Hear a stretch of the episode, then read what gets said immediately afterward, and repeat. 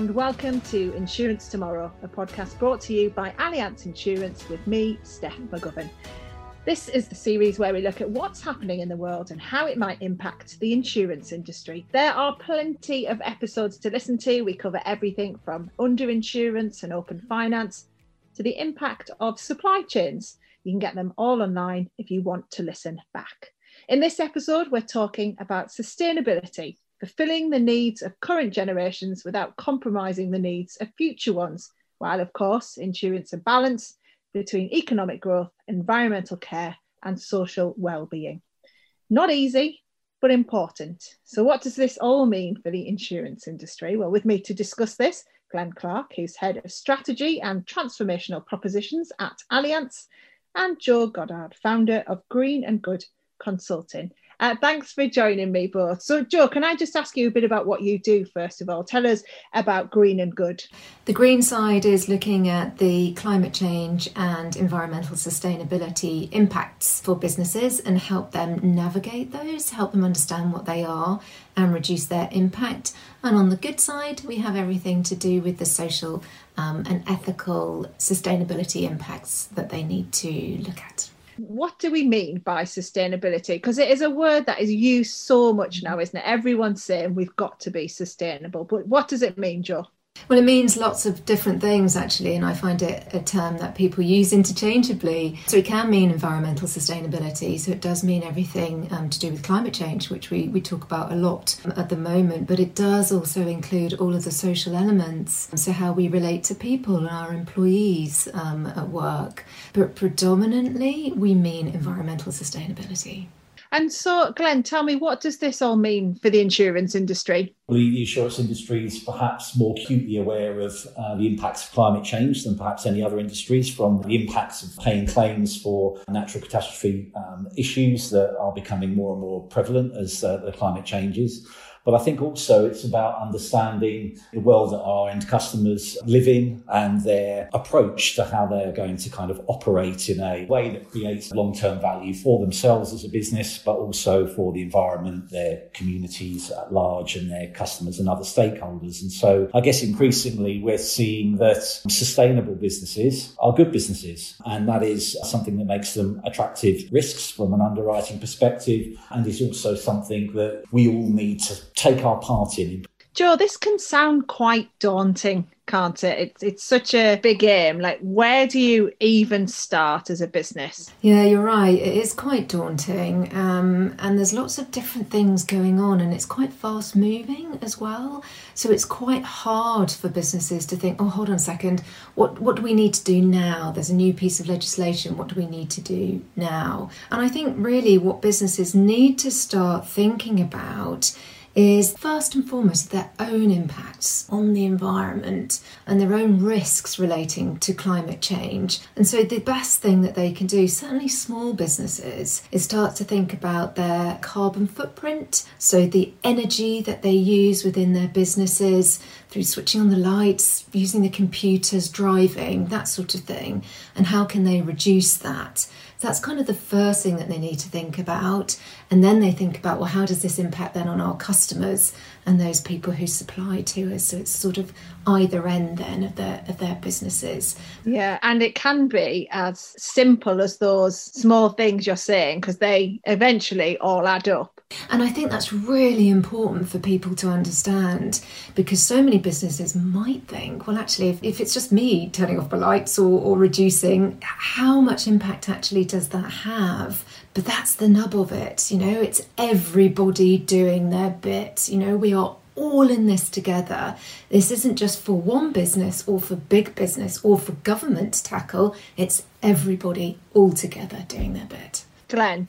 Probably there's a belief amongst many people that sustainability is somehow a cost to your business and something that is difficult to attain and not necessarily clear on why you should attain it in the short term. And, and, I think with the current economic environment that we face, then really being able to help businesses understand why this is something that they should make part of their strategy and their business model and about why it's important to their stakeholders, why it's important to their staff, why it's important to their customers, how it can reduce costs, how it can strengthen your reputation. Are these things that perhaps need to be elevated, that this can be a positive source of change, not just to your green credentials, but also to your bottom line that pragmatism as well as the desire to make that broader contribution to you know a global issue which can sometimes feel daunting as you said is something that will perhaps elevate this into something that's more front of mind day to day than perhaps something that's thought about periodically um, and maybe a bit side of desk. Yeah, it's been my experience as a business journalist that we've gone from that kind of CSR box ticking to now actually Mm. this will make a difference to who buys from you. This will make a difference to you know your supply chain. And that's what people underestimate don't they jo totally. I think there are so many opportunities in doing this now than there ever were before. But on the flip side there's also loads of risk of not doing it. It's almost the worst thing is to do nothing at the moment.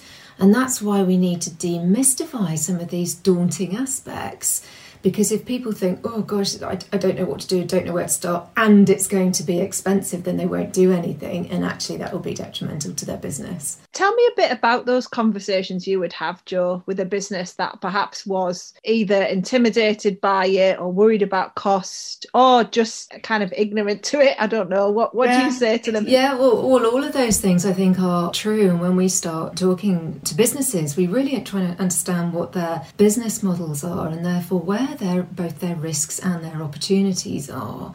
And I think this is really particular to the insurance industry because brokers especially are the middle part of our puzzle and they're so so important that they understand what these risks are for their clients so that their clients aren't underinsured for example have the right understanding of what impacts are coming down the line in, in terms of climate change. I mean, we've had such um, understanding of that over the summer with the drought, you know, and how that has impacted both on domestic and commercial properties in terms of no, no water, cracks appearing, all of that kind of stuff, and then the flooding that, of course, subsequently happened. So it's all of these things that we try and help businesses understand so that they can start thinking about not only what they need to do for protecting of their own business, but how they can help clients going forward. Glen, did you want to add to that just from that broker's perspective then about them being that middle person? I think it's obviously extremely important that brokers understand their end clients' businesses and for some of these um, sustainability issues, some of them can perhaps feel a little bit long term. I think there's this phrase called hyperbolic discounting, where it's easy to think and not prioritize stuff that seems far, far away. But I think what we're seeing in terms of different forms of legislation that are going to come in that's going to affect property owners and landlords and also fleet owners in terms of how they manage their vehicles and so on and so forth, that there are things that are actually not that far away now that end customers need to start thinking about, need to start to, the, the brokers need to start understanding where they are on their progress towards these sustainable goals and how insurance partners like ourselves can help their end customers on that journey to making sure that they are not just compliant, but also deriving maximum business value from the initiatives that they progress. Do you have any examples, Glen, of those kind of conversations that brokers would be having with clients around this? Uh, a couple of good examples. If you think about the government's desire to eliminate the sale of pure uh, internal combustion engine vehicles by 2030 and hybrids by 2035, in commercial fleet terms, that's a couple of renewal cycles away from your fleet looking like something that it's looked like for many, many years to something that's going to look quite different in terms of it needing to be a kind of electric drivetrain. And, and some businesses are starting to move early on these things because its environmental credentials might be at the very forefront of what their brand is about, whilst others might be just slowly starting to understand what that might mean. And so, uh, one, it's important that people are starting to plan ahead. Do they understand what the kind of functional requirements of their vehicles are? Do they understand what alternatives there are to combustion engine vehicles and what that market is looking like? Do they understand the insurance implications of moving to different types of vehicles and other operational considerations around charging and so on and so forth? And then on the property side, much the same thing, where there is a whole raft of in play and proposed legislation that's looking at the energy performance certificate levels that uh, commercially let buildings must attain, which are quite aggressive. And, and the UK is, it has a, an old building stock compared to other European countries. And we, we do have a lot of buildings out there that are going to struggle to meet the requirements that future legislation is going to require. And property owners need to start thinking about the changes that they're going to make to those properties. They need to consult with their brokers and insurers that those changes are going to be insurable and safe and sustainable. And these are the type of discussions that we probably need to start having now. There's so much that brokers need to know, isn't there? There's like a lot of thinking ahead to the future about the changes that are coming down the line, whether it's legislative or just in terms of trends and things. So, Jo, what would you say are the key things brokers need to know about sustainability? That they, you know, if, if you're going to know anything, guys, this is what I would want to know if, if I was talking to my clients about it. Mm. Climate change, particularly, isn't going away and it's getting worse, which means that there's going to be more and more legislation and regulation. And what we do know is that the longer that you leave it, the worse it will get. Um, they also need to know that there are so many things that their clients will be thinking about, and they have to try and simplify it for them so that they can offer the appropriate insurance but I do think that all of those things that Glen's mentioned about the housing stock in this country does need to be upgraded significantly and also around fleet. And those two things are particularly important because of this net zero goal that we have in the UK. And again, that's not going away. It might even come closer towards us. At the moment, the UK's net zero goal is 2050 that might come closer towards us, a bit like we've seen the changing legislation around EV cars coming closer towards us.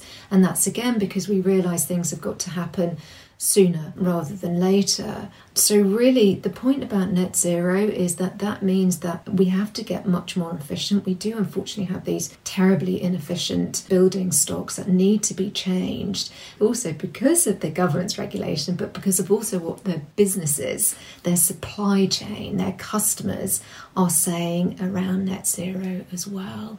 We know Allianz has announced net zero goals, and so have many larger businesses. And in fact, larger businesses now will have to report and publicly disclose what their net zero plans are from next year. So that means the pressure for them on them, which is it's a big thing to, to announce that because we have to include all of their value chain emissions, so that will start coming down to those smaller businesses. The pressure will be put on them to understand what net zero is, to understand what they're doing, and that does go down to the EV level, EV car level. So, Glen, tell me a bit about this from Allianz's perspective, then, in terms of you know what the priorities are in delivering sustainability, what they've done already. It manifests itself in a few different ways. To refer back to what Jo talked about earlier, in terms of you, know, the first thing is obviously making sure you focus on what you can directly control, your own operations. And so we've done all sorts of work globally and locally in the UK about how we're reducing our own emissions of our own operations. And so that we are supporting that transition, not just from, from our own actions, but also through those of the companies that we work with, from having a net zero investment portfolio by 2050 and I think more recently, which was encapsulated at COP26 in the Glasgow Financial Alliance for Net Zero, brought together seven kind of net zero uh, alliances across the financial services spectrum, which are bringing people from the, the banking environment, the investment environment, the insurance environment together towards supporting long term goals. And so Allianz was a founder member of the Net Zero Insurance Alliance. And, and what that's going to commit us to it's not just going to commit us to achieving environmental targets for our own business and for our own supply chain and our, you know, scope one, two, three emissions as they're called, but also the carbon intensity of our underwriting portfolio, where we will commit to having a net zero underwriting portfolio by 2050, where, and we will have targets set uh, from next year that will set a 2030 target and then interim five year targets all the way through to 2050. So that changes the game entirely because now it's not just about what we can control. This is also about the carbon intensity of our underwriting portfolio. And so over time, the carbon intensity, the environmental credentials of the end clients that we've going to have are going to become an underwriting criteria to greater or lesser degrees. And that means that it's going to be absolutely imperative for the insurance industry to support customers on their pathway to net zero so that we can support a just transition and achieve the kind of global goals that we all want to set. And I think that one point is that it's not just insurers, it is investors, it is banking. Everyone's starting to consider these things. And so this is an issue that for a business to be thinking about where it wants to be in its industry sector, this is going to be an issue where it is going to be financially worthwhile being ahead of rather than behind the curve on because you are going to get access to better uh, rates and finance. You're going to get access to better insurance premiums. You'll be able to uh, achieve winning more contracts from a larger businesses. So that ability to really think about carbon management as a key part of your business strategy going forward will pay dividends because the, the markets around you and what your staff will want, what your consumers will want will be much more preferential towards businesses that are ahead of the curve on these issues. And it's not just the environment, it is also those kind of social issues. It is about diversity and inclusion. It is about making sure you understand where all of your goods in your supply chain come from. It's much broader. It's about businesses being responsible and really understanding the full spectrum of their impacts. And that's what we need to create a market for, that we want good businesses, good sustainable businesses to enjoy the benefits of being sustainable. And it's as Jo, you said at the beginning of all this, you can't do nothing now, can you? Because that mm. would be detrimental to your business. I think that's it. You know, we call that you know, it's the value at risk for those businesses. Um, is very clear. of Doing nothing, and Glen's really summed it up so well there. That it is, of course, for those businesses and those brokers to think about their own operations and, and what they're doing, but also to think about their place within the marketplace and think about what their customers are doing around their own net zero targets and fitting in with those so that they are a preferred supplier and that they're setting their own targets and communicating those. That's a really important thing to do to really talk about what they're doing and to advertise it on their on their websites. So making sure that they are front of mind when customers are thinking about choosing brokers and choosing suppliers. I would say one other thing just to add on to that. I think practical information to businesses about what these benefits are, and perhaps the global businesses are under more um, stakeholder pressure to evidence their progress on ESG related matters. But nonetheless, I was struck by some Accenture on responsible leadership that said that companies with a high rating for ESG performance enjoy average operating margins 3.7 times higher than businesses with lower ESG credentials. And that's not just about big global businesses, that's all businesses at large large because a small business is just a microcosm of a, of a large business in terms of its customers and its local communities and its stakeholders and its staff. You know, we see that there's probably quite a lot of people who might be aware of sustainability of an issue, but there's increasingly less business owners that have it as part of their strategy and even less that have it as part of their business model. And so encouraging people to do this is something that can help create the, the right environment for people to want to progress, to see the value in making these commitments and to do do it for their bottom line as much as any other reason. The thing that strikes me, Glen, as well, is that we are seeing generationally that sustainability is an absolute priority in the younger generations, even more so than the older. Do you think that's changing the focus of business then? Is it a case of you don't do it now, you're going to leave half of your staff behind who are the generation who are saying this is their number one? No, I think it's a, a, really important point. I mean, we're all getting older, and that Gen Z generation is getting older, and they're becoming business owners themselves. They're becoming consumers with greater spending power. Um, they're becoming employees, skilled employees that are thinking about the kind of companies that they want to work for as well. And so, I think one of the most important aspects around having strong ESG credentials is that ability to be able to make sure you can attract the, the highest quality people to your business. That they understand what you stand for And if they can get behind that, they will. I, th- I think there was, um, you know, there's various surveys just talking how important this is becoming uh, from consumer perspective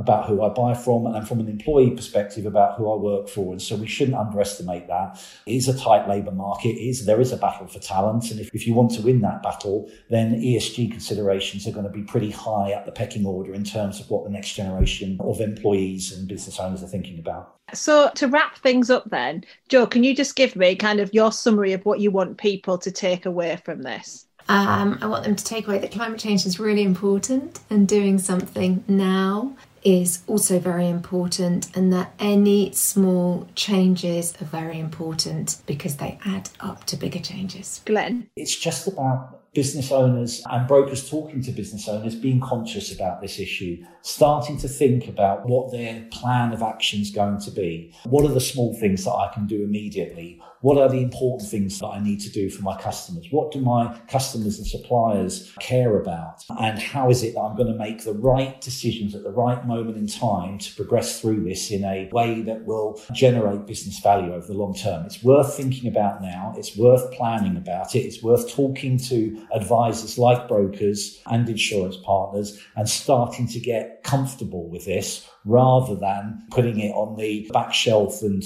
uh, I'm more worried about keeping the lights on right now because of the economic situation I face and things like that. You know, it's always easy for short term issues to take precedent, but just take the time to think about what the long term value of, all of this might be. That is an excellent point at which we can end this, Glen. Thank you very much. Thanks to Jo Goddard from Green and Good Consulting and Glen Clarke from Allianz. Please do subscribe to the series through your podcast app, and then you'll never miss an episode. Also, we would love it if you left a review for us as well.